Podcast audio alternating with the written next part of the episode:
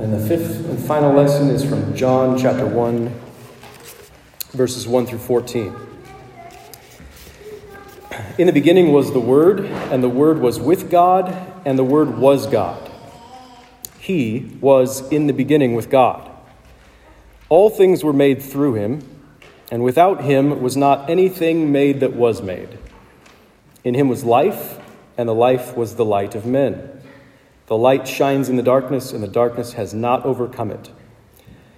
There was a man sent from God whose name was John. He came as a witness to bear witness about the light, that all might believe through him. He was not the light, but came to bear witness about the light. The true light, which gives light to everyone, was coming into the world. He was in the world, and the world was made through him, yet the world did not know him. He came to his own, and his own people did not receive him.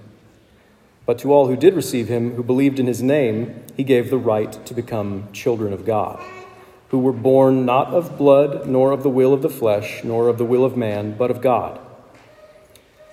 And the Word became flesh and dwelt among us, and we have seen his glory, glory as of the only Son from the Father, full of grace and truth. And for the homily, I'm also going to read uh, verse 18 from that same chapter. No one has ever seen God, the only God who is at the Father's side, he has made him known.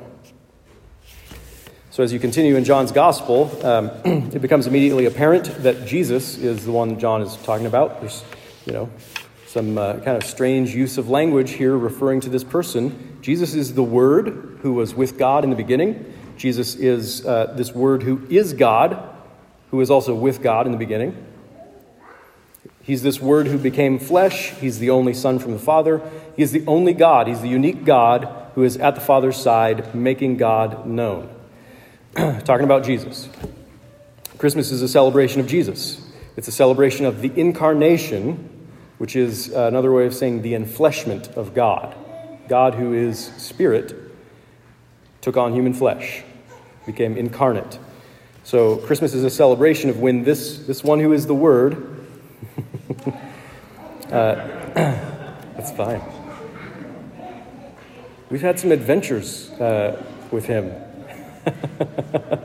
um, Christmas is a celebration of when this one who is the Word, the Son of God, God Himself, also became a human being. So before he became a human being, before Jesus was conceived and was born, which we celebrate in Christmas, uh, God the Son was with God the Father in the eternal fellowship of God the Holy Spirit, one God in three persons Father, Son, and Spirit, uh, the Blessed Trinity.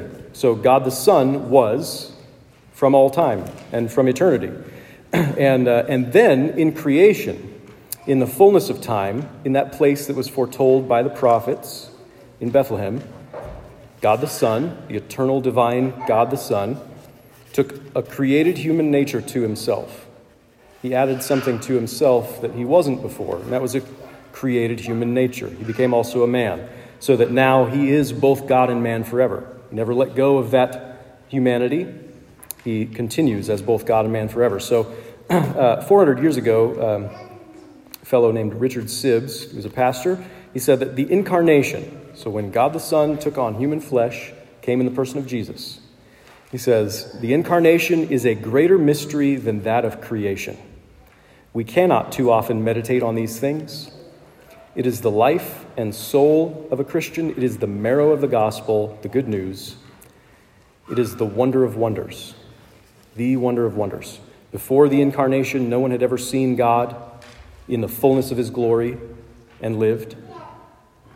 But in the incarnation, God has made himself truly known for our relationship with him. So Jesus says later in John's gospel, in verse 14, uh, ch- sorry, chapter 14, he says, If you had known me, you would have known my Father also.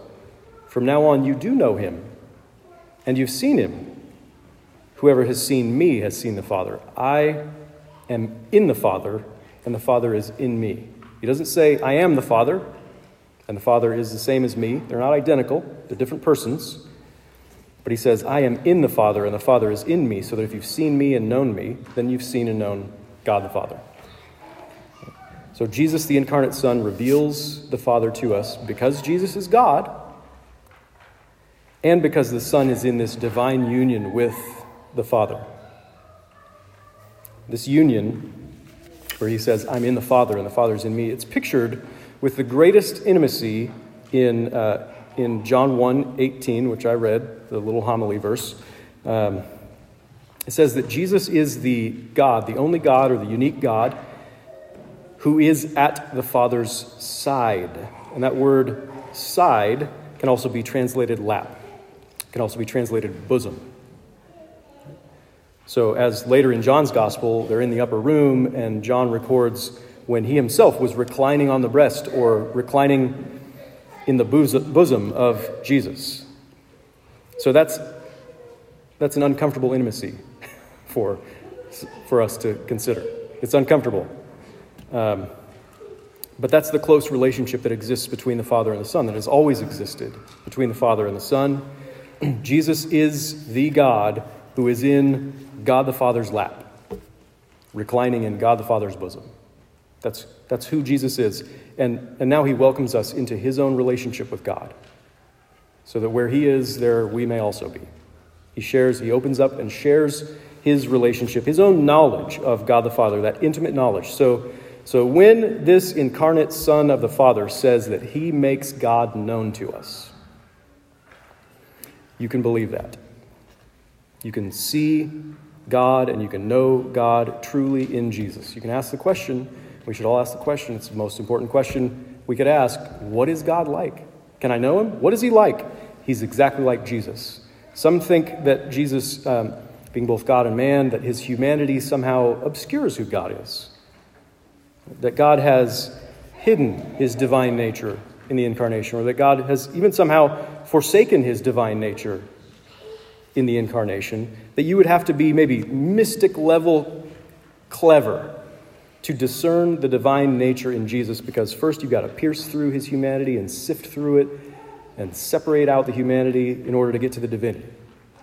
And only really smart people can do something like that. Some say that we can never truly know God. Not even in Jesus, who is both God and man. That you can never truly know God. But the scripture says that the incarnation reveals God. And that means that even the humanity of Jesus reveals God. The humanity of Jesus. He's a real human being. He's fully God, he's fully man. Even his humanity reveals God to us. Uh, we sang just a minute ago, Hark the Herald Angels Sing. That's my favorite Christmas song uh, for the music and the theology of it. Uh, and we sang this Veiled in flesh, the Godhead see. Veiled in flesh, the Godhead see. See it. God became a human so you could see exactly what he's like. God became a human so you could see that he's the kind of God who would do that. That he's the kind of God who would take on this created nature. He's the kind of God who would commit himself so thoroughly to this relationship with his creatures that he would become a finite human, that he would face every temptation that we face, that he would face abandonment and betrayal, the worst pain imaginable in this world, that he would face scorn and ridicule and injustice and even death for love's sake. God became a human so you could see he's the kind of God who would do that. You see the power of God. The power of God is not suppressed in the incarnation, it is not held back in the incarnation. It is fully exercised as God incarnate is born a weak and helpless baby. That is the power of God. It's the power of God as he lives a humble, as a humble, poor servant. It's the power of God as he suffers and carries his cross to his own crucifixion. That's, that's not God setting aside his power. That's God exercising his power. You see the glory of God. It's not set aside to be taken up again later. You see the glory of God manifested in his self sacrificial love, especially as Jesus is exalted, high and lifted up, nailed up on the timbers for all to see. That's when you see the glory of God. When you see the life of Jesus, when you see the character of Jesus, when you see the works of Jesus, you're seeing exactly what God is like, unmistakably, right there in his face. It's right in his face. There is no discrepancy between Jesus and God. It is entirely in character for God to live as Jesus lives, even in his particular humanity. So now the world has seen the coming of God in the flesh. Now you may know him as he has truly revealed himself. Now you may trust his favor and rest assured of his promise, the promise of his presence. Now you may love and sing and wonder at the irreversible union of God and humanity in the one person of Jesus, in the incarnation. Now you may live with comfort and joy in a Christmas world, every day and forever. Amen.